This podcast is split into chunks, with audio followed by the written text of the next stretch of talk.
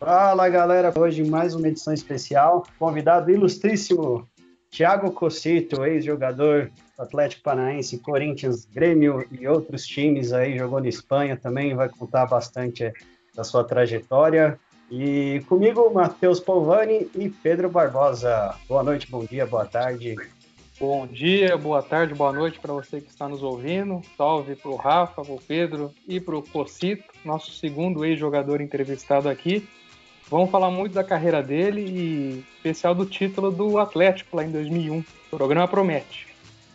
Salve, salve, milhões de ouvintes, todo mundo que está acompanhando aí esse novo episódio, né, trazendo mais uma edição especial com o ex-jogador. É um prazer receber o Cocito aqui com a gente.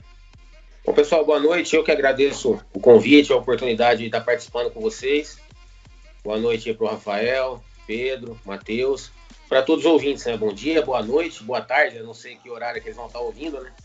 Eu soube que vocês fizeram, né, o primeiro ex-atleta que vocês fizeram aí, é, o bate-papo aí, a entrevista, foi o Fabrício Carvalho.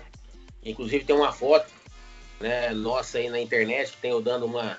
um carrinho nele, é, só que ele mesmo, Fabrício Carvalho, ele até numas coisas antigas, acho que até do Orkut, se não me engano, nem era Facebook, que ele já, ele mesmo lembra que esse, essa jogada, embora pareça a foto, né, muito assintosa, assim, uma jogada violenta, eu só peguei a bola e nem falta foi. O Fabrício Carvalho é um amigão, nós tivemos a oportunidade de jogar junto um pouco aqui no Atlético Paranaense e depois jogar contra, né. Parabéns aí pelo programa. Legal, obrigado, obrigado, Cocito, obrigado por... por topar essa entrevista, né? Pela disponibilidade. E, bom, começar aqui com a sua carreira. Começou no Botafogo de Ribeirão Preto, você é de Bebedouro, né? Como que foi esse começo aí? Isso, na verdade eu nasci, eu nasci em Bebedouro, né? Porque meu pai era delegado de polícia e estava militando ali em Viradouro, cidade vizinha. E eu acabei nascendo em, em Bebedouro, mas com praticamente oito, dez meses eu já fui para Batatais. E ali em Batatais, então, que eu tenho toda a minha, minha infância, né? Foi vivida ali na cidade de Batatais, que é próxima a Ribeirão Preto. E eu comecei jogando, então, nas, nas escolinhas, nos, no, nos clubes, né, da cidade, até um belo dia ali em oitenta e oito, quando eu estava com dez para onze anos, não lembro se eu já tinha completado onze ou não. E eu recebi um convite para fazer parte da seleção da, da cidade, onde nós disputaríamos é, uma competição chamada Liga Ribeirão Pretana de Futebol, onde os maiores clubes eram Botafogo e Comercial, né, em Ribeirão Preto. E aí, é, nós disputamos essa competição, time bem humilde, né, quando muitos não acreditavam ali, então o Batatais foi ali sem favoritismo nenhum, e nós fomos campeões em cima do Botafogo de Ribeirão Preto. E nós ganhamos o Botafogo, dentro e fora de casa fomos campeões. Daí surgiu o convite para que eu fosse pro Botafogo de Ribeirão Preto, né, e aí num primeiro momento meu pai acabou não deixando, em oitenta e nove, né, que eu fosse para lá. É, minha mãe é professora, né, aposentada hoje, né, mas professora, e, e em casa sempre foi muito, muito rigorosa essa questão de realmente priorizar os estudos. Eu acho que eles estão correta, sempre foram corretos, né, em relação a isso. E meu pai tinha essa preocupação de que eu fosse, às vezes, jogar futebol e esquecesse, deixasse tudo de lado. E ele não deixou que eu fosse, aí com muita insistência do pessoal de lá, porque alguns jogadores também jovens, né, os meninos da, do Batatais ali, foram também chamados, e esses foram até o Botafogo e estavam lá jogando, e eu sempre pedia para que eles falassem que o pessoal lá não desistir de mim, né, para que pudesse me resgatar lá em Batatais, e, e eles insistiam, e eu insistia com meu pai e com a minha mãe também ali, né, dizendo que eu não ia jamais abandonar os estudos e tal, isso e aquilo. Então passou, passaram assim um ano e pouco, até meu pai ceder, o pessoal foi até Batatais, e aí meu pai deixou com que eu fosse pro Botafogo de Ribeirão Preto, porém ele disse que na primeira nota vermelha, né, o meu sonho ia por água abaixo. Tá. Então eu sempre, enquanto meus amigos iam é, escutando música, né, tinha Walkman na época, né, e eu ia lá estudando, né, lendo, quase dormindo em cima dos livros e tal, mas porque eu levantava cedo, né, ia pro colégio pela manhã, à tarde pegava o ônibus, ia para Ribeirão, ia até o, eu treinava, o Botafogo voltava, então assim, era muito cansativo, mas eu sabia, eu sabia que eu tinha que estudar, não podia tirar nota vermelha, senão... Senão nós não estaria nem dando essa entrevista para vocês aqui, né, como um ex-atleta. Então, sempre dei muita, respeitei muito, né, os estudos, eu acho que é de fundamental importância. E assim que eu chego no Botafogo de Ribeirão Preto em noventa. O Cocito, você é irmão do ex-zagueiro Gustavo, né? É, vocês chegaram a jogar juntos e, e tinha uma zoeira interna, né? Tipo, quando jogava contra, o, um ganhava, zoava o outro, como que era? O, não, na verdade o Gustavo é, é irmão não de sangue, né? Nós, nós fomos criados juntos no Botafogo de Ribeirão Preto. Nós começamos a, a jogar no infantil junto em noventa e um. E aí eu joguei toda a minha infância, então, com o Gustavo, com o próprio Lucas, né? É, com quem também eu, nós fomos comprados juntos pelo Atlético Paranaense em noventa e oito. Então, durante todo esse período aí, é, mas nós nos consideramos, né, irmãos, né? Tanto eu, o Gustavo, o, o Lucas Gustavo hoje ainda continua trabalhando no Atlético, né? Reside em Curitiba, né? Só o Lucas está em Ribeirão Preto. E, mas quando jogávamos contra também, né? É, até nos treinamentos, né, com, os, com o próprio Lucas e o Gustavo, a competitividade nossa sempre foi muito grande, né? Não querer vencer, independentemente de ser treino, de ser jogo. Então sempre tinha muita, muita rivalidade, muita cobrança. Não, bacana. Então, já antes de, né, de falar da sua chegada no Atlético, né, já que a gente está falando do começo da carreira, então, na pergunta que a gente fez para o Fabrício também, eu não sei se você se sente à vontade para responder, é de qual era o seu time do coração na infância. E se isso interferiu também depois, quando você jogou contra ou jogou a favor, não sei. Na verdade, eu vou começar falando do time do coração é, da família Cocito, né? Que, é, começar dizendo, lá em Piratininga, próximo a Bauru, onde meu pai nasceu. É, meu pai, ele é o quarto mais velho de dez irmãos, onde todos, aliás, com exceção de uma, que na verdade foi criada por uma tia, porque a minha avó faleceu quando meu pai tinha dezesseis anos. Essa tia minha, ela tinha acho que quarenta e poucos dias quando minha avó faleceu. Então somente essa tia não é corintiana. Os demais todos, nove irmãos, todos corintianos, primos, são corintianos roxos. Então eu não digo nem que, na verdade, é meu time do coração, mas na verdade é por livre e espontânea pressão do meu pai, né? Nós somos todos corintianos em casa. Meu pai realmente era muito fanático, assim, quando tinha os jogos. E eu até, uma coisa que, que eu não gostava muito é desse fanatismo, eu, e não gosto do fanatismo em situação nenhuma, né, cara? Nem no futebol, nem em religião, nem em política. Eu acho que, que não é por esse lado. E tanto é que às vezes tinha dias em, em jogos do Corinthians, assim, que a gente tinha, pô, tinha T V na sala, assim, ficava na frente, do lado do... Então, assim, quem via do corredor dos quartos, da, meu pai via bem de frente, né? Então, se começasse o jogo do Corinthians, meu pai estava sentado na poltrona. A minha mãe nem passava no corredor, podia passar, tinha que pular a janela, por causa do fanatismo dele, que não podia nem ver ninguém na frente quando começou o jogo, né? Então, assim, uma, umas coisas que eu não, não gostava. E até, é, até por isso que eu não, eu não tinha, nunca tive essa pretensão de ser fanático, se caso eu fosse torcer pra alguém. Eu tinha, lógico, uma, um grande carinho pelo Corinthians, pela família, como eu disse, né? Por todos eles, meu irmão, todo mundo torcia pelo Corinthians, meu pai. Mas torcia pro meu pai ficar feliz, né? Pra não ficar, porra, puto da vida depois lá e sei lá. Então eu torci pro Corinthians ganhar pra que nada de, de ruim acontecesse, pra que não discutisse com a minha mãe, pra não, sabe como é que é, né? Torcedor fanático é complicado. E então é isso. Mas depois que eu passei, né, é, essa fase, fui virando, fui realmente vendo, né, o que o caminho tava me levando pra ser profissional realmente do futebol.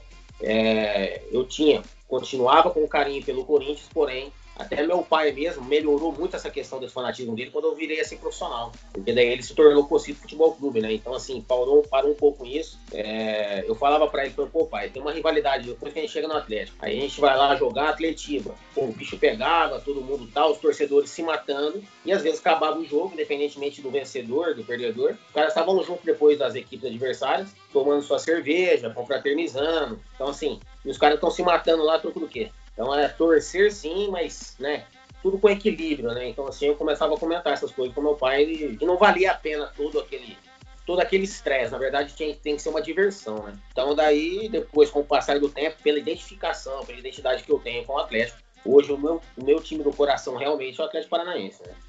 É, e já aproveitando, falando do Atlético Paranaense, você chega no Atlético três campeonatos seguidos, não é isso? Tricampeão paranaense e campeão brasileiro. É, você esperava tudo isso? Como que foi essa transição Botafogo de Ribeirão Preto para o Atlético Paranaense? E aí sua carreira muda, né? Outro patamar.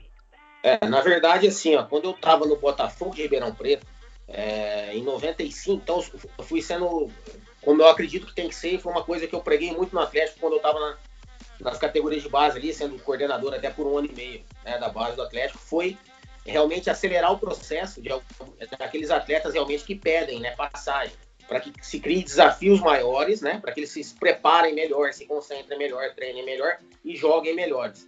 E, e, e conosco, por quê? Porque comigo aconteceu isso, com o Gustavo aconteceu isso, com o Lucas aconteceu isso, com vários atletas do Botafogo de Ribeirão Preto aconteceu isso, de jogadores já jovens, né, com dezessete, dezoito, né? Então eu com dezessete anos eu estava no profissional treinando.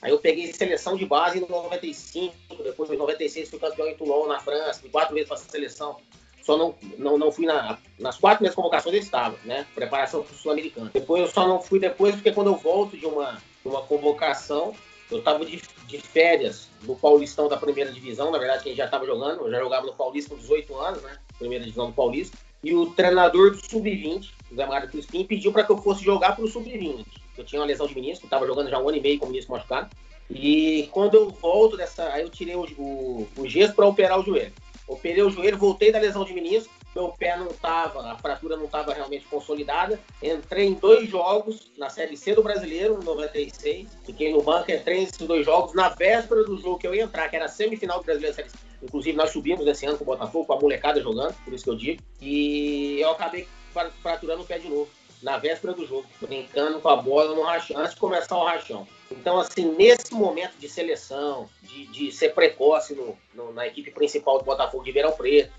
já tinha uma boa visibilidade, eu tive propostas de outras equipes. Por isso que eu estou querendo dizer, até chegar no Atlético Paranaense. Era São Paulo, Grêmio, Vasco, outras equipes que tinham propostas é, no Cocito por empréstimo, né?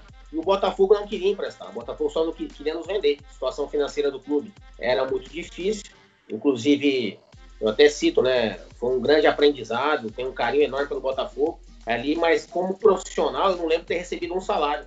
Eu recebi depois, com as promissórias, depois da venda, mas era só vale. Tamanha a dificuldade do clube, e o clube queria nos vender para poder fazer um dinheiro e, e saldar suas dívidas, né? Então, tiveram várias propostas de, de outras equipes, teoricamente, naquele momento, maiores do que o Atlético, porque nós não conhecíamos, não tinha essa globalização, internet e tal. Naquele momento, é, o Rubens Cardoso, por exemplo, que era meu parceiro de quarto, eu lembro o dia é, que ele foi vendido para o Guarani. Ele saiu do Botafogo para o Guarani. Então, para nós, às vezes, era melhor... A gente pensava em jogar no Guarani, numa Ponte Preta, nem sabia do Atlético Paranaense, da grandeza que era o Atlético, da torcida, a gente não tinha essa noção. E aí quando surge, aí depois passa noventa e seis, noventa e sete, eu recupero das lesões todas, do joelho, do pé, volto a jogar noventa e sete, em noventa e oito eu tenho uma... Eu começo a jogar, aí nós estávamos na Série A dois, nós, em noventa e sete nós caímos para a segunda divisão. Na Série A dois do Paulista eu vinha muito bem, eu falei, pô, esse ano eu tenho que sair daqui de qualquer jeito, preciso sair do, Atlético, do Botafogo, pô, preciso ser vendido, e eu treinar, sempre treinei demais, e aí eu treinava de manhã, à tarde, à noite, eu ia correr pra rua sozinho, sabe, treinava, a gente puxava pneu naquela época, fazia escada, né, isso que arrebentou muitos, muitos ex-jogadores como eu, por exemplo, que hoje não tenho, é osso com osso, meu joelho, né, todo arrebentado, tornozelo, artrose, tudo, mas eu treinei pra caramba, eu falei, pô, esse ano eu saio, e eu, eu falo, né, Deus escreve certo com minhas tortas, aí eu tive uma lesão no pubis, e ninguém sabia o que era, em noventa e oito, nessa Série A dois, E ali que eles foram para ver o Gustavo e o Lucas, né? E acabaram, segundo um dirigente lá do Botafogo, que é o Rodrigues Galo, ele tinha, eu tinha uma fita que eu fazia, tá? Eu pegava dois, eu tinha dois vídeos cassete, e eu catava os meus lances e eu fazia o meu D V D, não era D V D, era fita cassete. E eu fazia os meus melhores momentos. E eu deixei com o Rodrigues Galo, que era o supervisor nosso. Quando o pessoal do, do Atlético foi para contratar os dois, ele falou que ele deu a fita pros caras, falou, ó, leva esse aqui, seleção brasileira, o Cocito aqui é, um dos, é o melhor dos três, não sei o quê. Aí eu brinco com ele ainda, falei, pô, você tava falando assim, o cara fala, pô, leva esse bichado embora, né? Já tinha quebrado o pé duas vezes, já tinha operado o joelho, e eu tava com pubis que ninguém sabia o que eu tinha, e no, no final acabou dando certo. Devido a essa lesão, os caras acabaram me vendendo, os caras, o Atlético confiou, acreditou, né? Juntamente fez uma parceria com o Ranfiger na época e comprou nós três. E aí eu fui comprado, chego no Atlético Paranaense lesionado. Então, o que que eu, da pergunta que você disse, o que que eu penso? Pô, o primeiro que eu nem pensava lá atrás em jogar no Atlético Paranaense. Daí, quando apareceu isso aí, o cara me liga, ó, oh, você tá sendo vendido pro Atlético. Eu falei, mas pro Atlético Paranaense? Eu não sabia da grandeza do projeto do Atlético. Quando nós viemos conhecer, quando eu chego, já tinha o C T. E já era maravilhoso naquela época e hoje, então, pô, é, é, nem se fala, né, cara? Dispensa comentários. A arena também não, não se fala. Eles estavam construindo a primeira arena naquele momento. E aí nós viemos pra cá, conheci, os caras confiaram, me deram a oportunidade. Aí eu fiz um tratamento no pubis conservador, fiquei, cheguei em abril de noventa e oito, só fui estrear no dia vinte e quatro de setembro de noventa e oito, e num jogo contra o Guarani, inclusive eu joguei só menos o primeiro tempo, eu não aguentava de dor, eu tive uma evolução, melhorou um pouco o meu pubis, mas na semana, é, na semana da estreia, Dois dias antes da estreia, eu não podia bater com a perna esquerda de jeito nenhum. E no treinamento, de triangulação, tal, de cruzamento, sobrou uma bola, eu tive que cruzar com a esquerda. Parece que aquele dia arrebentou o clube. Só que eu não queria falar nada, porque o time tava mal pra caramba. Nós éramos o lanterna do brasileiro. E eu falei, pô, agora eu vou falar que eu não vou. Eu vou ficar, vou falar que tô pipocando. E aí eu fui pro jogo. Aí eu até no aquecimento ainda com o Varley, o Varley atacante, que depois jogou no São Paulo e tal. Eu tava aquecendo com o Varley, o Varley Cocito, você não tá aguentando nem erguer a perna, cara. Fala lá que você não vai jogar. Eu falei, não, agora eu vou, nem que for meio tempo, eu vou na raça, agora não vai ter jeito, não. E um frio, cara, que tava fazendo esse dia em Curitiba. E nós jogamos na Capanema, joguei meio tempo, não aguentava de dor. Pedi pra sair no intervalo, e os caras não me conheciam, né, cara, ainda. Eu não sabia dessa minha resiliência e tal, de raça e nada disso. E o doutor pedindo pra que eu voltasse no segundo tempo. Eu falei, doutor, não vou. Chorando de dor, mas muita dor. Falei, pode levar pra eu fazer exame, o que vocês quiserem fazer. Nesse dia ainda, à noite, madrugada, fui fazer ressonância, os caras viram que o meu pulso estava todo arrebentado. Eu fiz a cirurgia no pulso, em, em outubro, daí no dia sete, e aí eu voltei somente na pré-temporada de noventa e nove. Então, assim, em noventa e oito eu cheguei em abril, jogo meio tempo, e aí eu volto na pré-temporada com aquela angústia, né, pô, temendo, assim, que se eu fosse sentir esse pulso, que eu nunca era uma... Eu fui o primeiro a fazer cirurgia no Atlético do pulso. Então era uma, uma lesão muito recente, eu ficava naquele medo de não poder jogar, de não voltar a jogar, sei lá, de sentir louco, porque a cirurgia realmente é complicada e a dor era absurda no clube. Mas graças a Deus eu consegui voltar. Então, respondendo a sua pergunta, para quem sonhava depois, né, em jogar um Brasileirão, eu tinha jogado só meio tempo até então aí, né? Vários brasileiros da primeira divisão e, e ser campeão brasileiro, né, cara? Então, assim, é, é como eu disse, assim, a minha carreira, depois jogar depois Libertadores da América, pô, se queremos jogar Libertadores, eu tive a felicidade de jogar quatro Libertadores. Joguei as três primeiras do Atlético, né? E joguei uma pelo Corinthians. Então, assim, ser vice-campeão, chegar na final de uma Libertadores, assim, a minha carreira, na verdade, ela foi muito mais do que eu pensei, do que eu sonhei em ter, né? Então, é, é, só tenho gratidão, realmente. Eu digo muito que, que as pessoas geralmente costumam falar, ah, eu, eu, eu tenho muito mais do que eu mereço, né? Geralmente as pessoas falam dessa forma e eu sempre corrijo, eu falo assim, ninguém tem mais do que merece. Seja de bom ou de ruim, a pessoa tem o que merece. De acordo com o que ela plantou, ela vai colher. De acordo com a sua resiliência, de acordo com a sua perseverança, de acordo com a sua fé. Né? Então, assim, muitos ficam pelo caminho porque nos, nos primeiros obstáculos, pessoas desistem, né, cara? Então, assim, é o mais fácil é desistir e colocar a culpa, né, na namorada, colocar a culpa no joelho, colocar a culpa no tornozelo, ou colocar a culpa no treinador, ou no pai que não deixou, né? Então, assim, eu já comecei, eu comecei insistindo lá atrás, lá em oitenta e nove, lá quando meu pai não deixava eu ir. Podia ter ficado quieto, né? Como meu irmão, às vezes, ficou lá e meu irmão jogava pra caramba, e E, e, e todos falam que jogava mais que eu e jogava realmente muito bem, né? Só que meu irmão fala que meu pai não deixou, como meu pai também não tinha me deixado, só que eu fiquei enchendo o saco dele até o dia que ele deixou. Todo mundo quer, quer as coisas, mas não querem pagar o preço pra, pra tal, né, cara? Então é, é mais ou menos isso. Agora me cortando aí que eu falo ô, pra caramba, né? Ô, Cocito, é, dois mil e um, o Atlético não começa favorito aquele título, né? Foi meio que construindo durante o, o campeonato. Qual que foi a mudança ali, a virada de chave que vocês olharam assim e falaram, dá para ser campeão? E qual que foi seu grande jogo daquela campanha também? Cara, na verdade nós começamos em, em dois mil e um, né, o... muitos falam que o Mário Sérgio montou o time, mas na verdade esse time vinha sendo montado já há algum tempo. Vários daqueles jogadores foram campeões, estavam desde noventa e nove, noventa e oito na verdade. Pô, já tinha noventa e oito que chegou aqui, ó, tinha eu, Gustavo, é, o Flávio, o goleiro, o Gabiru, depois já foi chegando o Kleber Pereira, Fabiano, D'Alessandro, todos os jogadores já estavam. Na verdade, em dois mil e um chegou o Nem, que foi no, no, no Paranaense, nós fomos campeões, é, bicampeões em dois mil e um, né? Depois chegou o Alex Mineiro. Então, assim, foram alguns jogadores que chegaram após a chegada do, do Mário Sérgio, inclusive o Pires, que era o volante titular no início da competição, que eu era banco. E por isso que eu sempre cito pros meninos também, eu gosto de falar bastante, realmente. E, e isso é uma verdade, cara. Em várias equipes que eu participei, quem começa não termina. E isso é, se fez verdade agora também, quando eu tava na base. Agora nós chegamos em duas finais do Brasileiro, né? Tanto com, com o sub dezessete, com o sub vinte, aqui com o Atlético. E as equipes, eu falo pra eles, e com o passar do tempo, eles vão acreditando no que a gente fala, né? Porque as, as equipes que começaram não foram as que terminaram, que jogaram as finais. Nem jogaram as decisões, as, as fases decisivas, né? E naquele momento, então, é, quando com, com, a, com o Mário Sérgio, né, começou, nós começamos fazendo uma boa competição até no início, mostrando que tínhamos time para chegar, né, de igual para igual. Mas, sem dúvida nenhuma, não éramos favoritos, estávamos longe disso.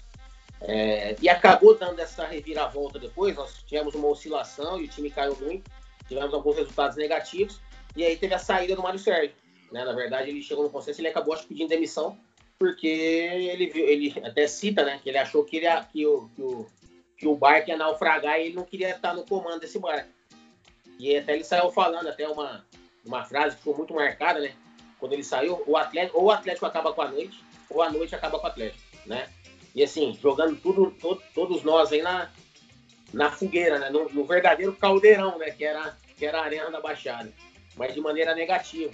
E naquele momento, cara, eu acho que assim, com a chegada do Geninho, eu falo muito em questão de liderança, de quem realmente comanda o barco, é, que a primeira coisa, é para ser um líder, né, cara, e, e nesse caso de uma equipe, para gerir, eu acho que a, o principal é a gestão de, é a gestão de pessoas, gestão de relacionamentos.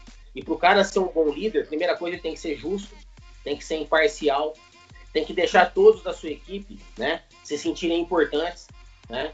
O, então, assim, nós sabemos disso e como fazer isso, ouvindo as pessoas, dando oportunidade para as pessoas, mostrando que elas são importantes. E eu acho que isso foi o grande, o grande papel do Geninho, aglutinar realmente e fazer aquele, aquele, sei lá, vinte e cinco, vinte e sete, vinte e oito ou trinta jogadores fazerem todos acreditarem uns nos outros e torcerem uns pelos outros. Eu acho que isso foi o fundamental. A gente vê muitas equipes com grandes talentos, com grandes jogadores tecnicamente muito melhores do que várias equipes que com menos talento, às vezes, não que a nossa não tinha. Porque muitos dos nossos dos, desse, desse time aí jogaram em grandes equipes aí e foram muito bem, né? Assim como no Atlético. E, mas às vezes é, equipes com, com, com jogadores até menos talentosos, mas que conseguem os objetivos, porque esse líder, né, que está no comando, inclusive que ele faça uma coisa importantíssima que, que tínhamos, né, naquela equipe, é que nós tínhamos líderes também, né, no elenco, né, e líderes positivos. Então, assim, independentemente do Ney, somente o Ney era o capitão da equipe. Só que tinha Gustavo, tinha eu, tinha o Flávio, tinha Souza, tinha alguns outros jogadores, né? E embora não eram, né, nós não éramos capitães, mas nós éramos líderes. E eu falo muito isso bastante, porque para ser um capitão, obrigatoriamente tem que ser um líder, tá? Agora, para ser líder, não necessariamente tem que ter uma faixa no braço. E é isso que a gente fazia. Então, quando a gente via alguém destoando, alguém puxando, remando pro lado contrário, a gente chegava, ó, meu irmão, agora é dessa forma que tem que ser. Você quer ficar no barco aqui? Você vai remar pro meu lado ou não? Então, era muito transparente a nossa relação. A gente discutia pra caramba, se cobrava pra caramba. E no final do jogo, realmente, a gente tava lá tomando nossa cervejinha, comemorando, porque eram muitas vitórias. Muito mais vitórias do que derrota, né? Então, é, eu acho que o grande segredo é isso. É o líder formar os líderes dentro da equipe. E isso, o Geninho, foi fundamental. Fazer com que todos se sintam importantes, fazer com que os caras, realmente, que nós não sejamos coniventes com coisa errada dentro, dentro do elenco, independentemente da afinidade que se tem com um atleta ou outro. Né? Eu cheguei, o Lucas, que é meu irmão, isso não aconteceu em dois mil e um, aconteceu em dois mil num jogo da Libertadores. Eu estava no banco e eu fui, né, na verdade, defender o Marcos Vinicius, que estava jogando na minha posição, e eu indo pro vestiário no intervalo, porque o Lucas havia gesticulado no lance com o Marcos Vinicius, que não tocou a bola para ele. E eu fui lá e dei um soco no peito do Lucas no vestiário, cobrando ele que estava errado a atitude que ele estava tendo com o cara que era titular, que estava titular na minha posição. E o Lucas é meu irmão até hoje, inclusive é meu sócio na minha na consultora. É, treze anos, um cara que, meu confidente, um cara que nós somos, por mais do que irmão. Eu sei coisas da vida dele, por exemplo, que a família não sabe. E, e é um cara que naquele momento eu podia ir lá e falar, não, era um cara da minha posição, podia falar, ó, sacaneia ele mesmo, não sabe, faz de maneira alguma. Eu fui lá e corrigi e coibir uma atitude errônea, né, com um cara que é o cara, meu melhor amigo no futebol, meu irmãozão. Então, assim, é, era aí, é dessa maneira que eu acho que tem que ser. E isso foi fundamental para que, com a chegada do Geninho, a gente olhasse lá, rapaziada, é olho no olho, cara, é preto no branco. Vamos aqui, nós temos tudo para ser, nós vamos deixar escapar. Se a gente tiver que matar dois, três, quatro aqui, nós matamos os caras aqui, mas nós vamos seguir firme, né? Então, foi isso. Isso, foi, isso fez com que nós é, seguíssemos...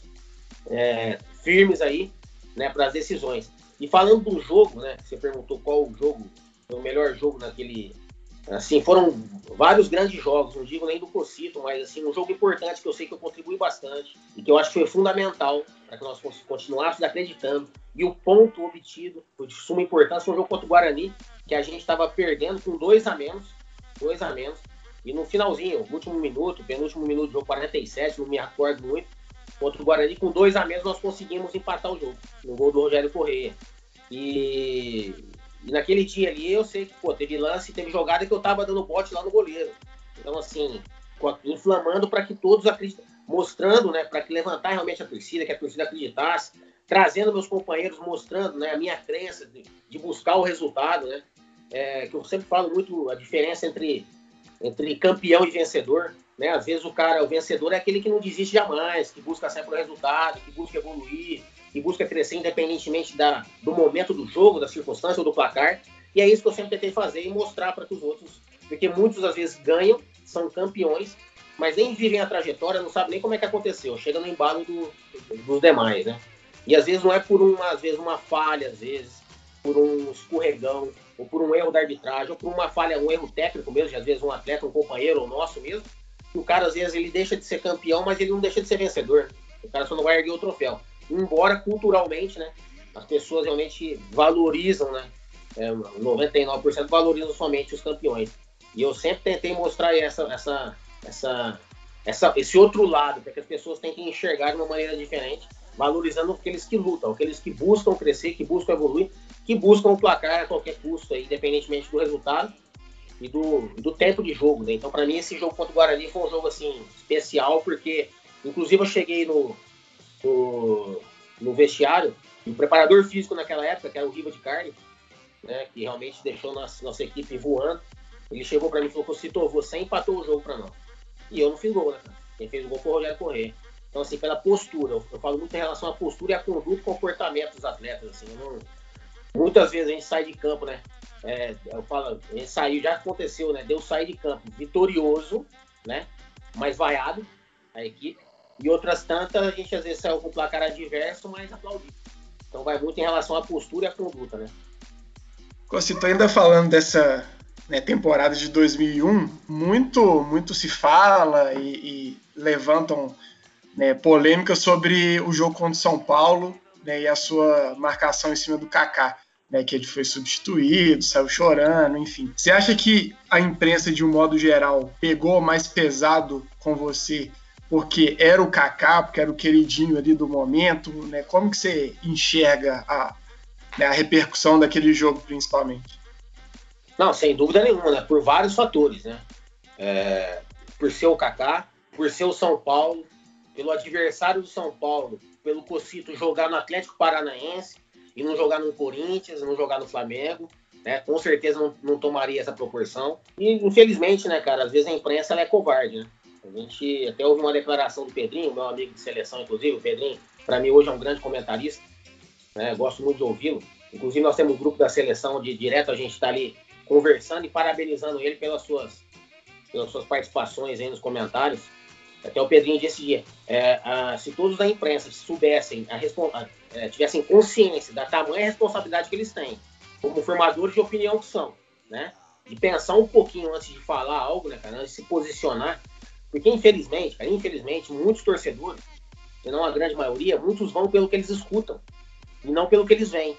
Quantas vezes você vê o cara com o radinho lá, né? Tinha na época, hoje nem tem mais radinho, mas quando o cara tá escutando lá pela rádio, o cara comentando, o cara tá vendo que o cara tá jogando bem, ou vê que teve um lance em que ele não fez a falta da maneira que foi, mas o cara que fala, e ele vai pelo que ele tá escutando, não vai pelo que ele tá vendo. Então, assim, é, são formadores de opiniões, as pessoas tinham que pensar um pouco mais em falar sobre isso, inclusive naquele momento, pegaram tão pesado, que até a Hebe Camargo falou de mim numa segunda-feira, né, falecida Hebe, é, Cocito, assassino, e começaram a falar um monte de besteira, e falando que o Geninho havia pedido para que eu entrasse, que era para tirar o Kaká, para isso e aquilo, de maneira alguma, tanto eu não tomaria cartão amarelo.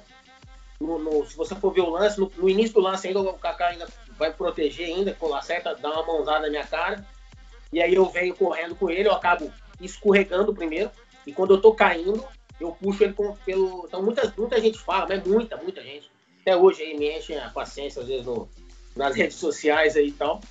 E, só que os caras nunca viram o lance. Os caras vão lá e falam.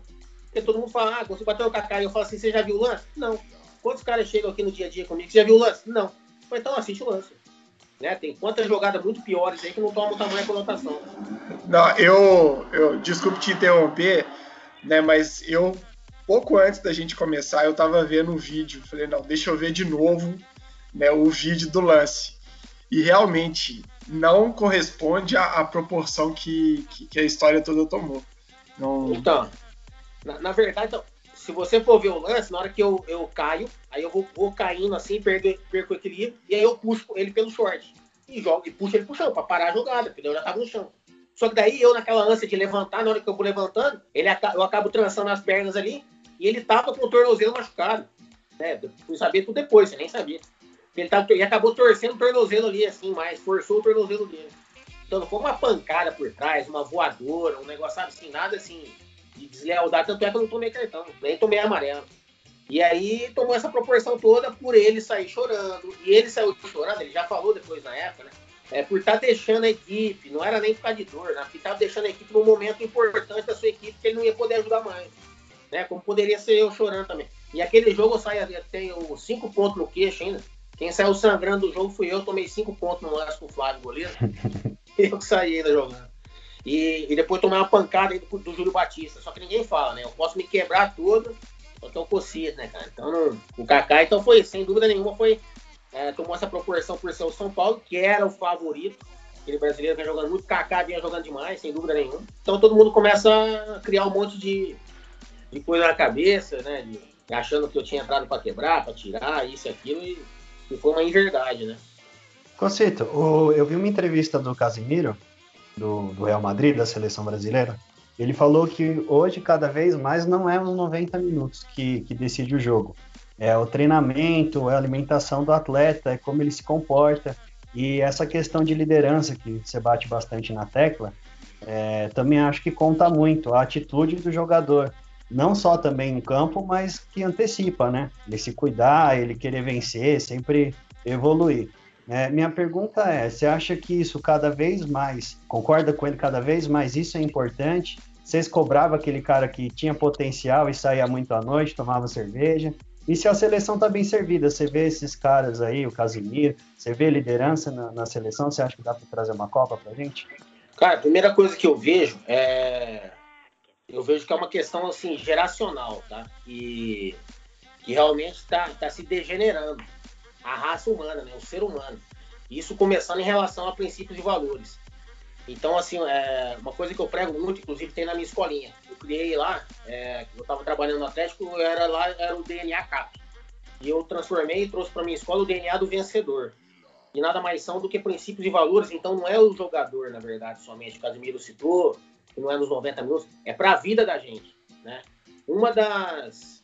Os pilares ali, né, que norteiam esse D N A do vencedor, que a gente implementou na escola, né? Então, assim, é... É respeito, responsabilidade, humildade, gratidão, solidariedade, tá? Honestidade, renúncia e resiliência, né? Então, como eu falei anteriormente, quantos, tantos querem sucesso, tantos querem, almejam, né? Serem felizes, serem... Mas o cara, ele quer pagar o preço, ele quer abrir mão de sair o final de semana, então isso é pra vida. De sair o final de semana durante a sua faculdade, ou de abrir mão de pelo menos é, três sábados, É, de, de ficar com a namorada, porque ele vai ter um concurso importante que ele tem que, que concorrer e ele tem que estar mais preparado. Eu volto a falar lá no merecimento, que eu falei anteriormente, né? Então, assim, naquela hora, eu falo pro meu filho isso. Falou, Rafael, ele tá estudando para concurso público agora, ele formado em administração.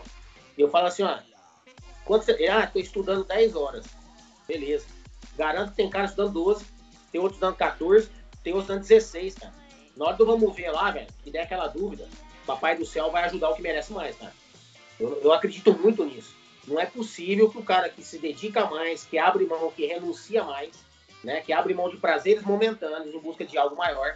Não é possível que esse cara que abre mão, ele vai ser, né, prejudicado quando houver a, a questão da, da, da concorrência. Então, pro jogador é a mesma coisa. Então, assim, eu não vejo... O cara, para ser vencedor, que eu tô falando, o cara tem que ser vencedor na hora que ele dorme, na hora que ele levanta e vai arrumar a cama, e não falava no Atlético, eles eram obrigados a arrumar a cama. Eles eram obrigados a organizar o quarto. Eu ia lá ver o guarda-roupa dos meninos como é que era. Simplesmente, ela é uma extensão da casa dela. Nós temos que formar seres humanos antes de tudo. Então, a minha maior, o D N A C A C para mim lá era o D N A é, do bom cidadão aliado à mentalidade vencedora. Mas primeiro tem que ser boa pessoa. Quando a gente fala, o pessoal vai falar em autoconhecimento, que é importantíssimo, sem dúvida nenhuma, né, que faz parte de um dos pilares da inteligência emocional. Só que o cara ter autoconhecimento, ele tem que colocar a vaidade dele no seu devido lugar, senão o cara não vai parar pra olhar no espelho. O cara vai sempre se achar superior ao outro, então você assim, não vai se conhecer nada. Ele não tá nem aí, ele tá achando que ele é mais do que, Então, para se ter autoconhecimento, primeiro tem que ter bons princípios e valores.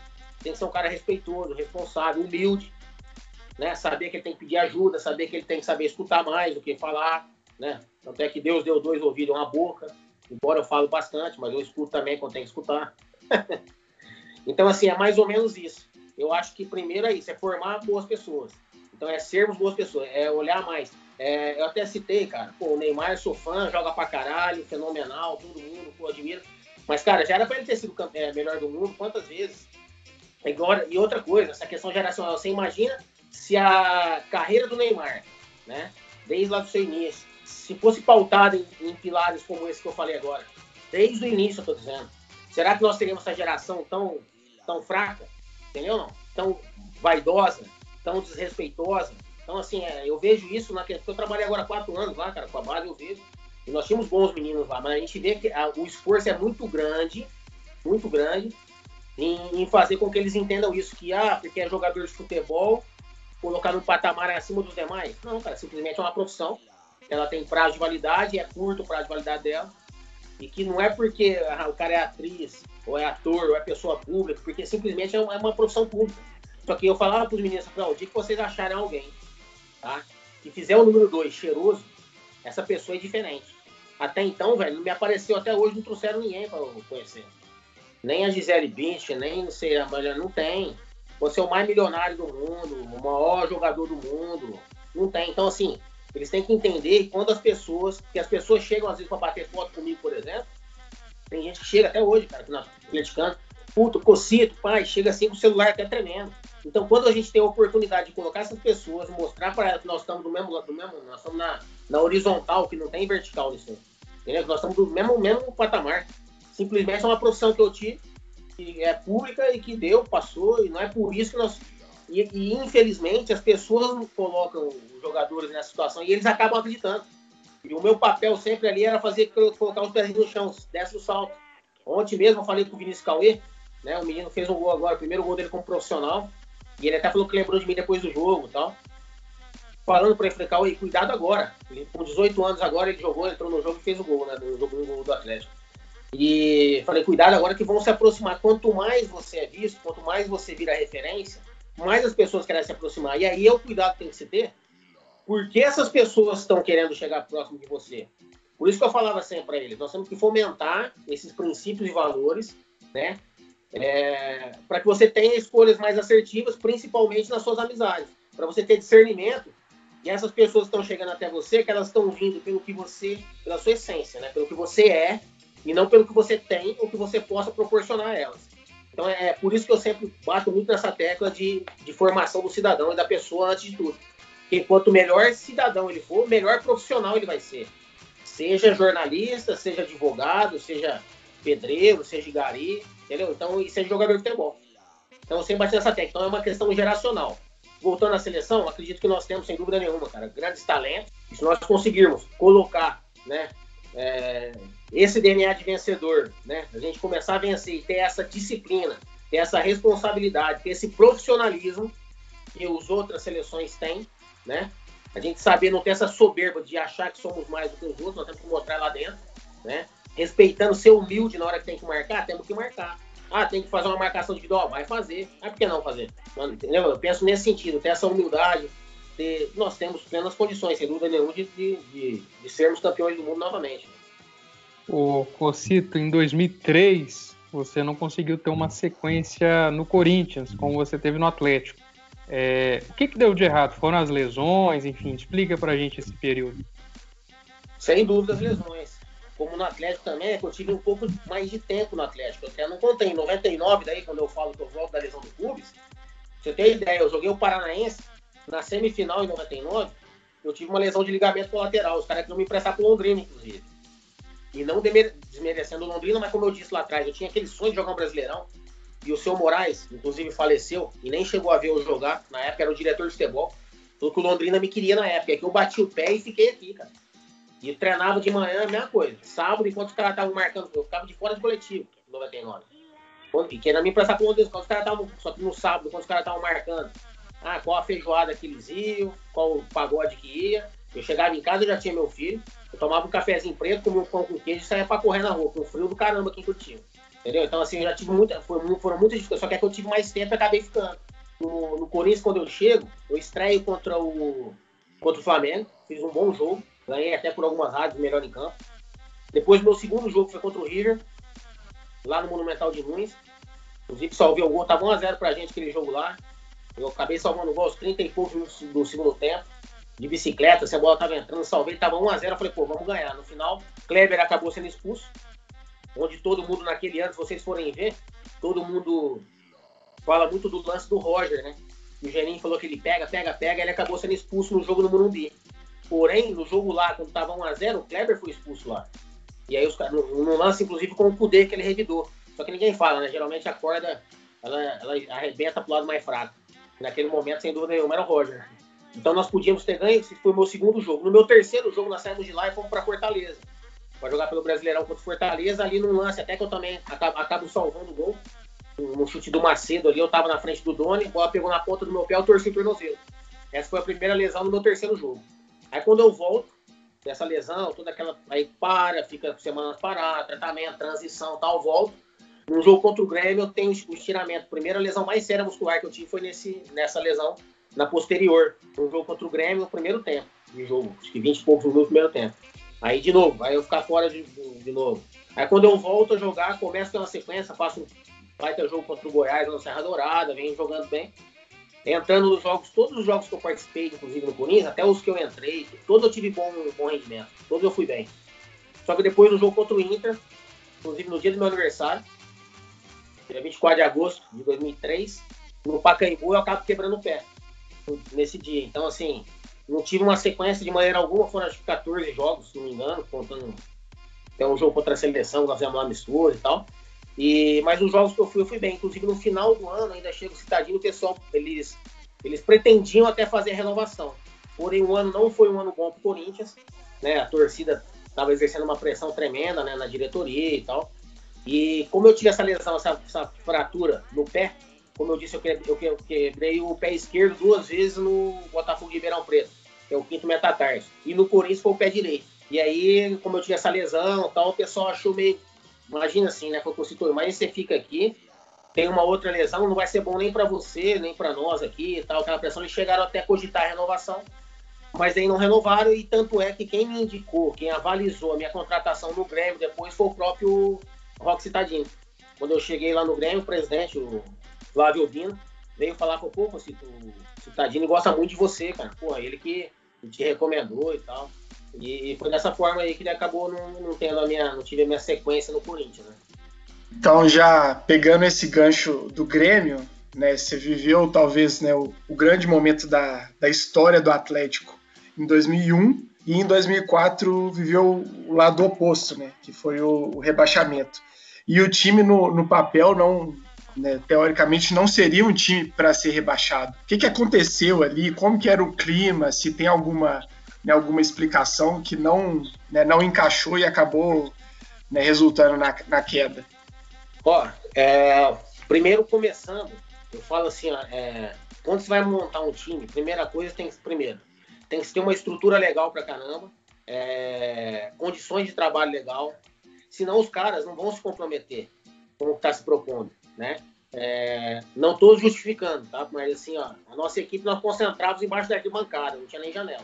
Quanto que o time, quanto que o Grêmio, acho que foi só esse ano. Acho que nem depois, quando for jogar a segunda, acho que eles não concentravam embaixo da arquibancada. Então, assim, os jogadores já não sentiam tanta confiança nisso. E faltou uma liderança, né? Nesse caso, teve muita mudança dos treinadores, uma liderança realmente mais efetiva, né? Dos que passaram ali. Nós tentávamos, de alguma forma. É, eu em algumas oportunidades, inclusive em duas, eu discuti, briguei com o Christian, que era o atacante, né, que, que era um grande jogador, inclusive, tudo em prol da equipe. Então, assim, nós tínhamos o Claudio Miro, o próprio Felipe Melo, né, tava começando, tava lá, Léo Inácio, Balói, Pabilica, vários jogadores passaram por aquela equipe, é, só que realmente acho que faltou essa liderança que eu falei, em mostrar que os jogadores são importantes e dar a devida importância aos jogadores, dando a, todas as condições necessárias para que eles se comprometam, né, com a equipe. Eu tentei fazer, então assim, não são todos que fazem, né? Eu vou dar um exemplo, por exemplo, se vocês vão me entender o que eu tô querendo dizer. Quando eu tava do lado, né, ali como atleta, e às vezes um diretor, né, ia falar com a gente, com os jogadores, cobrar em relação a resultado, alguma coisa. É, invariavelmente, em muitas daquelas, quando terminavam as falas, né, do diretor, desse, daquele superior, um olhava pro outro e falava assim, ah, esse cara jogou aonde? O cara não deu um chute. O cara só sabe que a bola tem dois lados, né? O de dentro e de fora. Não sabe nada de bola. Então, assim, sempre teve essas conversas que, ao meu ver, são desrespeitosas. Porque tem muitas pessoas também, que nem hoje em dia no futebol, tem muitos ex-atletas que trabalham no futebol, outros não. Eu acho que nós temos que ir em relação à competência das pessoas, né? Não, não julgá-las ou, ou, ou pré-julgá-las é, se ela já jogou, se ela já atuou ou não, né? E naquele momento era dessa forma. E os jogadores realmente, cara, às vezes também não se comprometem quando se... Eu, independentemente do que eu estava comendo ou não, eu vim de uma... do Botafogo de Ribeirão Preto, a gente brinca, brin, brigava na época, assim, entre aspas, né? Brigava em maneira de falar, mas por tomate, por cebola, por ovo. Quando tinha dois ovos, a gente dava piruleta. Então, assim... É, e tem cara que é mal acostumado, principalmente hoje em dia, essa geração aí que tem tudo bom e do melhor, né? O cara que não ralou e não sofreu para chegar onde, nas condições que dão, inclusive até de acordo com a mudança da lei, né? Começou a piorar, porque os clubes realmente ficaram reféns, né, cara? Os empresários, os jogadores, o cara não, não consegue... Tá acabando o contrato, vai perder o atleta. Então, na nossa época, a gente tinha que matar, não era um, não, era dez milhões por dia. E aí, nesse momento, já começou a se mudar isso aí. Mas ali, realmente, faltou isso aí. É, eu acho que, para que os jogadores, a gente conseguisse fazer com que eles se comprometessem mais, né? Eu acho que, pô, só pra você vestir uma camisa, né, cara, como a do Grêmio, eu acho que nem que se, por mim, né, eu fazia. Só que a gente não conseguia estar à frente de tudo. Eu já estava quase saindo na via de fato, já com várias, vários, vários atletas ali. Então, assim, ia chegar um momento que ia ficar insuportável. Nós tentamos de todas as formas. Mas o que eu acho que faltou foi isso. Foi essa liderança mais efetiva, sabe? Essa, as mudanças de treinador. Nós tivemos passagem de grandes treinadores lá naquele momento que, que abandonaram o barco quando viu que a coisa estava feia. Onde ele podia ter peitado e falou, ó, aqui vai ser dessa forma. Vou ficar só com esses doze aqui, só com esses onze para entrar em campo. Mas não fez. Pouca passou, né? O Cuca passou também, exatamente. E, segundo ele, teve problemas, né, familiares naquele momento e acabou deixando, né, o, o, a nossa equipe. Então, assim, eu acho que nós tínhamos, né, pelos jogadores, como você mesmo disse, no papel, não era para ter vivido aquele momento, mas todas essas circunstâncias eu acho que, que corroboraram para que isso acontecesse. E, infelizmente, nós não tivemos, né, nós, eu, o Christian e alguns outros líderes, a força necessária para poder, né, fazer com que as coisas mudassem, né, de rumo. Ô, Cocito, aproveitando... Quanto que, que contribui esse clima de vestiário? Por exemplo, o Corinthians teve aquele, aquela fase do Marcelinho, Ricardinho, Rincon, Vampeta, todo mundo brigava, um, um, um não falava com o outro, mas em campo eles se resolviam. E tem time que é com a família Felipão, a gente ouve falar do Tite, que é mais agregador. O quanto isso contribui? Qual foi o, os melhores técnicos que você foi dirigido? Então, alguns que você lembra com muito carinho. Ó, primeiro que eu acredito, assim, é, o ideal, na verdade, ele não existe, né? O ideal não existe. O ideal seria, sem dúvida nenhuma, ah, que todos se falassem, que todos tivessem afinidade, que todos... Mas o importante, e o mais importante, é que todos se respeitem e que todos, é... quando entrem dentro do campo, realmente, esqueçam, né, cara? Não tem essa vaidadezinha, ah, porque eu briguei, não vou tocar a bola pra eles, ou não vou correr pra aquele, ou não vou dobrar a marcação porque é o fulano, que eu, que eu, que eu, que brigou com o meu outro amiguinho. Não pode ter isso aí, né? Isso é a primeira coisa. E os caras têm que... Se os caras conseguem fazer isso, como eu disse... É, nunca teve, de todas as equipes que eu joguei, nunca, nunca tive, nenhuma das equipes teve todos, até todos, todos, todos, todos que tinham uma grande afinidade, que saíam junto, não tem como. Sempre tem uns grupos, né? Três, quatro ali, tem uns que vão, né? Eu saía com os caras até a página dois só, né? Tomar uma cervejinha pra cá, tem outros que iam mais pra frente, aí eu já não ia junto. Aí outros daqueles oito que ia lá, quatro ia pra um canto, outro ia pro outro, mais pra frente ainda. Então, assim, mas depende. Aí quando chegava no outro dia, nós tava todo mundo junto, treinava pra caramba, quem foi mais pra frente vai ter que correr igual, né? A cobrança era, era desse jeito, era incisiva. Então é isso que eu falei, com muita tran...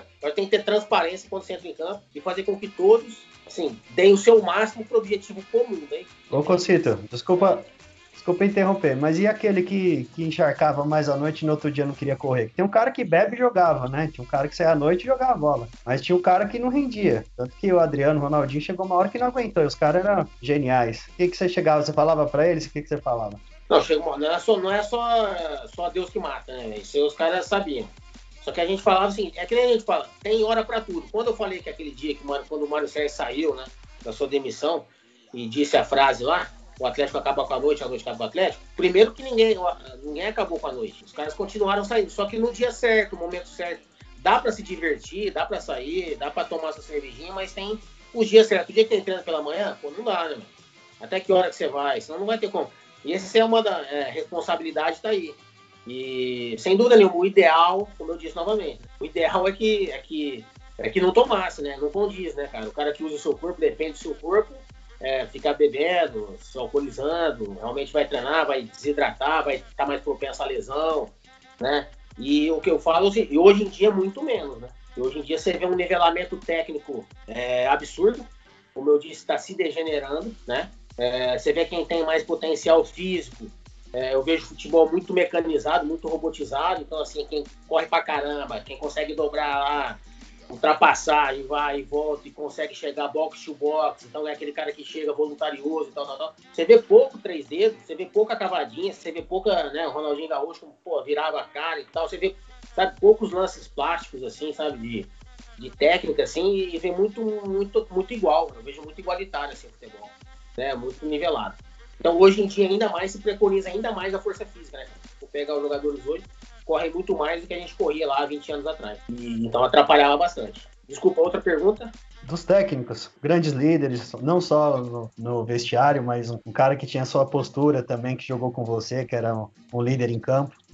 Então, é, como, cada um tem as suas, suas peculiaridades, né, cara, as suas competências. Então, às vezes, tinham treinadores que eram muito...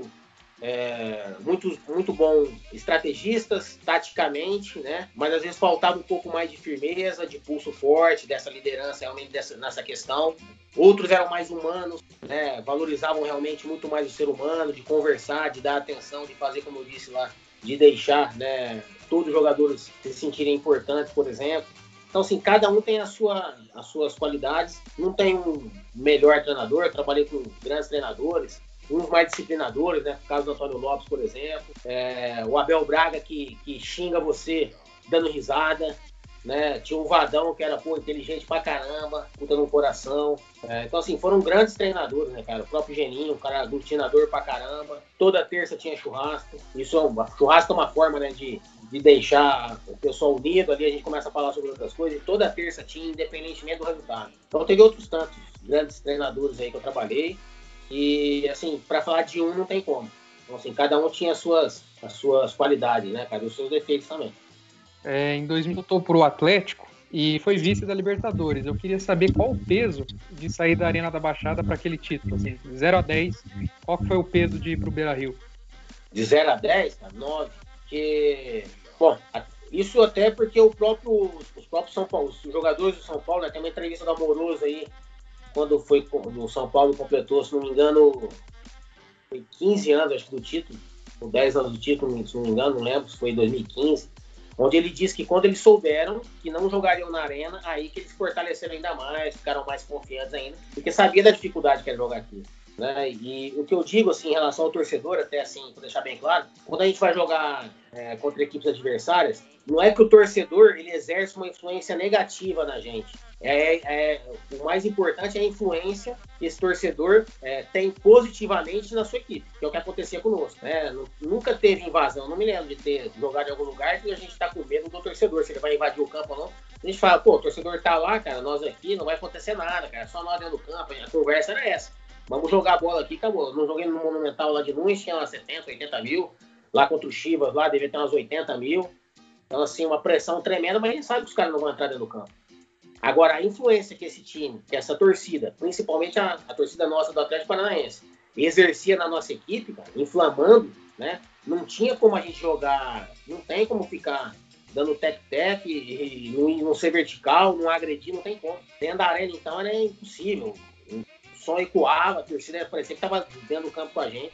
E quando você vai para a rua, acaba ficando no campo meu. Então aqui é... Embora foram em grande número, né, cara? E é outra coisa. Nós aqui no vestiário, cada um tinha a sua, a sua, o seu ritual, né? Cada um tinha o seu armário. Você sai do, da sua casa, né, cara? É diferente. Você pode dormir na casa de qualquer um. Mas não é igual você dormir no seu travesseiro ali, de você usar o seu banheiro, tomar banho no teu chuveiro, né? Usar o teu vaso, é totalmente diferente. Então você já tinha todo aquele ritual, né? Alguns tinham suas mandingas aí, que já faziam no nosso vestiário. Então assim, quando você sai, é um lugar que... é neutro, então assim, sem dúvida nenhuma foi, foi um baque, né, e embora nós fizemos até um bom jogo lá no Beira-Rio, mas não tenho dúvida nenhuma, cara, que, que seria totalmente diferente se tivesse jogado na Arena. Cocito, é, durante a sua carreira toda, se tivesse que, que apontar, né, quais foram os jogadores mais difíceis de, de, de marcar, os que mais te deram trabalho. Você consegue lembrar de algum nome assim fácil na cabeça? Cara, foram vários, vários grandes jogadores, né, que eu, que eu tive a felicidade, né, ou a infelicidade de marcar. Só naquele brasileiro mesmo, eu marcava, pô, Ricardinho, Roger, próprio Kaká, esquerdinha, né, que vinha numa fase tremenda, tava no São Caetano muito bem. Bom, era assim, ó, todos os dez, o número dez dos outros times, o Geninho, ó, pega o cara, não deixa andar, não deixa respirar. E aí, só isso, tomava... né? Oi? Só isso, né? Só pega o dez, o melhor de cada time praticamente. Exatamente, e desenrola. Anula o cara, né? Então, beleza. Aí a gente, pô, estudava, via como é que o cara jogava e tal. Mas assim, cara, um dos caras que eu falo assim, que foram mais difíceis de eu marcar, né? Na Libertadores teve vários grandes jogadores, mas um dos mais difíceis de eu marcar foi o D'Alessandro. Pra mim, pô, eu peguei ele naquela época do River lá e o cara realmente não afrouxa, endiabrado, sai pros dois lados, dribla pros dois lados, um cara, uma gana tremenda, sabe? É, embora seja um cara bem armador, um cara que chegava, um cara que faz gol, mas um cara que competia demais, né? Que não arredava fogo, não. Então, é, é, pra mim, assim, eu sempre cito o D'Alessandro como um dos mais difíceis, realmente, que eu marquei. Embora esses, todos os outros que eu citei aí são outros grandíssimos jogadores, cada um com a sua... O próprio Souza, que foi campeão brasileiro conosco aqui, eu cheguei a marcar o Souza em noventa e seis, noventa e sete, lá no, no Corinthians, lá no Botafogo de Ribeirão Preto. O Souza aqui, pô, até nos treinadores, o Souza é um cara que esconde a bola, né? Um cara que você... joga uma facilidade tremenda. Então, assim, o Kelly, que eu tive a felicidade de jogar junto com o Kelly, também hoje é, é auxiliar do Thiago Nunes, já tá junto lá no Grêmio. O Kelly é um, um dos melhores meias que eu joguei. Um cara, depois eu joguei contra ele aqui num jogão, inclusive meu último jogo da carreira, foi... É, nós ganhamos do Cruzeiro de cinco a quatro, dois mil e cinco aqui, e eu marquei o Kelly, ele pegou, jogava demais. Cocito, o Atlético Paranaense vem crescendo e principalmente estruturalmente. Onde você acha que pode chegar aqui? Porque você fala com torcedores do Atlético Paranaense que vai ser o melhor time do mundo, os caras são empolgadíssimos. É, e a gente vê que realmente é um trabalho sério que veio para chegar, mas é isso mesmo? Vai estar brigando ali na frente por muito tempo, chegou para ficar, vai conquistar bastante títulos, como que você vê? Cara, o Atlético eu vejo, eu estava até há pouco tempo, né, e estava participando do projeto, né, de ser campeão do mundo, que é um dos projetos que tem. O clube ele tem dois objetivos, né? Que é se tornar o clube empresa mais atrativo, né, para investidores. Eu acho que esse, para mim, é o principal objetivo, principal, né, o primeiro, porque a partir daí, é, você tendo receita para poder manter os seus, os seus grandes talentos, principalmente jogadores que foram revelados, como tinha acontecido agora há pouco tempo aí, né, próprio Renan Lodge, Bruno Guimarães, enfim, os jogadores, e não se dá para competir, né, cara, com o mercado europeu, não tem como. E o clube não tem receita para manter esses jogadores, né? Então tem que ser feita essa venda. Quando ele for conseguir realmente isso, tá, é, tá, ne, tá nesse caminho, na verdade, né, de ser esse clube mais atrativo para investidores. E, e o outro objetivo a partir daí, quando ele conseguir, eu não tenho dúvida nenhuma que tem tudo para chegar. A, a, a mais uma final de Libertadores, a ser campeão de Libertadores, a jogar um Mundial e por que não ser campeão? Porque nós, com menos condições, né, há dezesseis anos atrás, nós quase chegamos no Mundial. Como eu disse aí, se a gente tivesse jogado aqui na Arena, podia ter sido diferente, podia ter sido campeão, e ter jogado no Mundial, São Paulo foi campeão do mundo. Então, assim, eu não vejo, eu não vejo um, um sonho, um objetivo muito distante. Como eu sempre digo, inclusive, da Libertadores mesmo. São Paulo, aquele ano de dois mil e cinco, era um bom time? Sem dúvida nenhuma, senão não teria chegado à final. Mas, para mim, não era uma equipe imbatível. Nós tivemos um pênalti também no finalzinho do primeiro tempo no Morumbi, que as coisas no segundo tempo deveriam ser diferentes. Então, foram vários, né? O Fabrício acabou... batendo na trave, é, eu não vejo que é algo tão distante.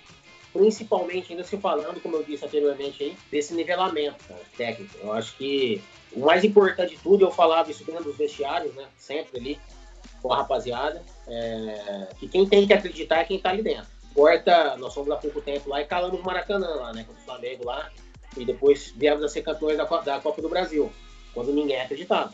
Então, quem tem que acreditar é quem tá dentro do vestiário ali, cara. Quem tá dentro, dentro do time. Não, não importa o mundo inteiro acreditar. Se quem tá dentro do clube vestir a camisa não acreditar, nada acontece. Mas se só esses que estão ali acreditarem, não, não precisa que ninguém mais acredite, né? Então, eu acho que é nesse sentido, primeiro, é, internalizar esses quatro ventos que o clube vem, é, que faz parte, né, do escudo hoje do, do, do time.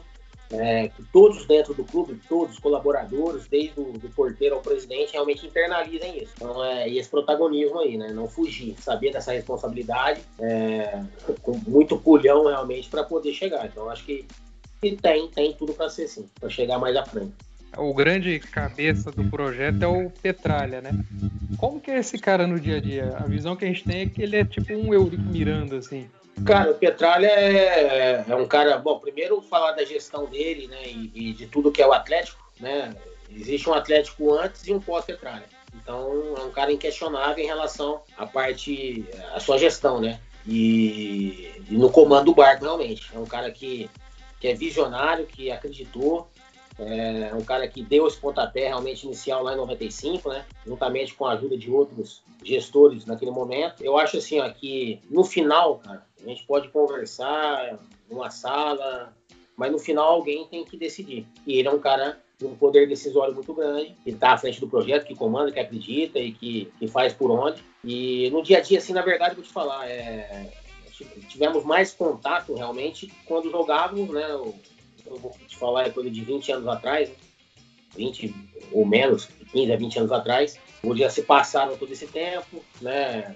O Petralha já está numa idade a mais, já não vive muito mais o dia a dia lá do clube, né? Mas naquele momento era um cara realmente que, que brigava, cara, que é, é, brigava pelo bem do clube, né? Então, assim, e seja, não é conivente com nada, com imprensa, com, é, é contra tudo e contra tudo, né? Então, assim, sempre foi dessa forma.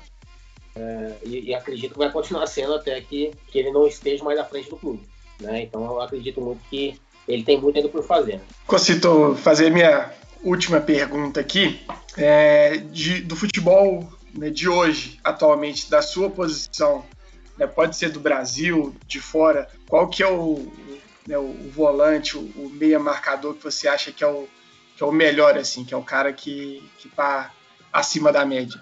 Cara, eu gosto muito do Casemiro, né, que foi citado aqui por nós. É, o Gerson, né, cara, vem jogando realmente muito bem. Todo mundo falando e, e não é à toa. É, eu vejo hoje esses, esses dois atletas aí que, né, aqui no Brasil, que vem realmente descontando e que tem tudo pra...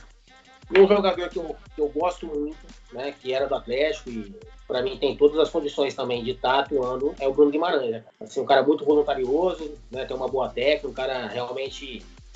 A gente costuma dizer que falava, é, joga com alma, né? Então, assim, tá em todo lugar, uma personalidade tremenda, né? É, faz gols e temos que aproveitar, né, cara? O momento é a fase do atleta. Você sabe que, que tudo passa também, então, assim, é um momento que ele, ele vem vivendo um grande momento, na verdade, na carreira, né? E, sem dúvida nenhuma, o lado pessoal ajuda muito nisso. Ele é um cara muito bom, um cara do bem, eu, é um cara que eu torço muito também e que eu espero que, que ele esteja aí, junto conosco, aí com o Brasil, na, na próxima Copa. Ô, Cocito, você jogou, então, no Atlético Paranaense, Grêmio e Corinthians, três times gigantes que são é, identificados aí com uma torcida calorosa, mas que cobra, principalmente do Corinthians. É, dá para diferenciar um pouco dessas três? Claro que o, o, o, a atuação do clube, no momento, conta muito, né? Mas dá para diferenciar um pouco? O que, que dá para falar de cada uma?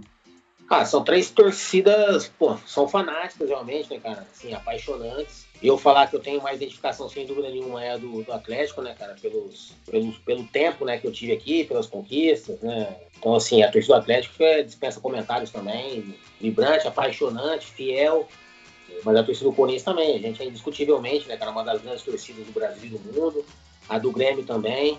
Eu lembro quando eu era jovem lá, que eu queria jogar no Grêmio, tinha vontade de jogar no Corinthians e no Grêmio, na época, né, quando eu era menino. Corinthians, como nós falamos anteriormente, pela, pela minha família, né? Pra fazer, quem sabe, a vontade do meu pai. E, e no Grêmio que eu vi aquela torcida, né, cara? Aquela avalanche que descia assim quando vinha, né, lá no, no Estádio Olímpico ali, que era muito bacana. Eu sempre me identifiquei muito com a, com a torcida do Grêmio também. E, mas depois que eu conheci a torcida do Atlético Paranaense, aí foi, foi realmente amor à primeira vista. Torcedor realmente fanático, é, é, envolvente, apaixonante e, e nos ajudou muito, né, nesse período todo aí, sem dúvida nenhuma. Sem o torcedor, nós não, nós não conquistaríamos tudo que conquistamos aqui no clube. Então, por isso que eu valorizo demais a torcida atlética. É, minha última pergunta, é, você jogou lá na Espanha. É, existe muita diferença dos treinadores brasileiros para os europeus? Ó, o que eu vi, o que eu vi muito, né, no, até no pouco período que eu tive lá, tive no Tenerife, depois quando eu fui pro Real Murcia, eu acabei, foi quando eu descobri essa lesão de cartilagem, né, que na verdade foi o que fez com que eu parasse precocemente aos trinta e dois anos. E então eu fiquei um ano e pouquinho, na verdade. E dos treinadores que eu tive a oportunidade de, de conhecer, até um deles era um alemão, em relação a, ao profissionalismo, né, e em relação é, ao não paternalismo, né, cara? A ter essa imparcialidade, não, sabe, não passar um corporativismo, não, não passar a mão na cabeça de atleta nenhum por ele ser o craque do time, ou por ter mais técnica, ou por ser mais decisivo. Eu vejo o, a importância assim, de, de tratar todos iguais, né? Agora, eu não vejo que são melhores do que os brasileiros, até em termos de, de privar a criatividade. Então, se assim, nós jogávamos no Tenerife lá, eles não deixavam que o, que o extremo, no caso, que eram os bandas, né, cara, mudassem de lado, podia vir, sabe, assim, umas coisas assim que ele ficava, era muito legal para marcar, mas para jogar, era tu jogava lá na frente, lá no, no delanteiro, né, cara, no, no atacante, ele sempre tinha um grandão para fazer o pivô, para tentar dar a casquinha, sabe, assim, um jogo que eu não... não gostava e eu não vi que nenhum deles, dos que eu tive a oportunidade de trabalhar naquele momento, né? Eles, dos que eu conheci, eles faziam nada para melhorar aquilo. Né? Nós tentávamos fazer ali, né, usando um pouco do nosso conhecimento. Diferentemente hoje, né, de vários grandes treinadores aí, hoje europeus aí, que propõem o jogo, que jogam de maneira diferente, né, cara? Sem dúvida nenhuma. É, isso mudou muito o futebol também, né? Hoje o goleiro joga pra caramba, tem que jogar com os pés. Hoje não acontecia naquela época, anos lá atrás. Então, assim, o futebol mudou bastante também.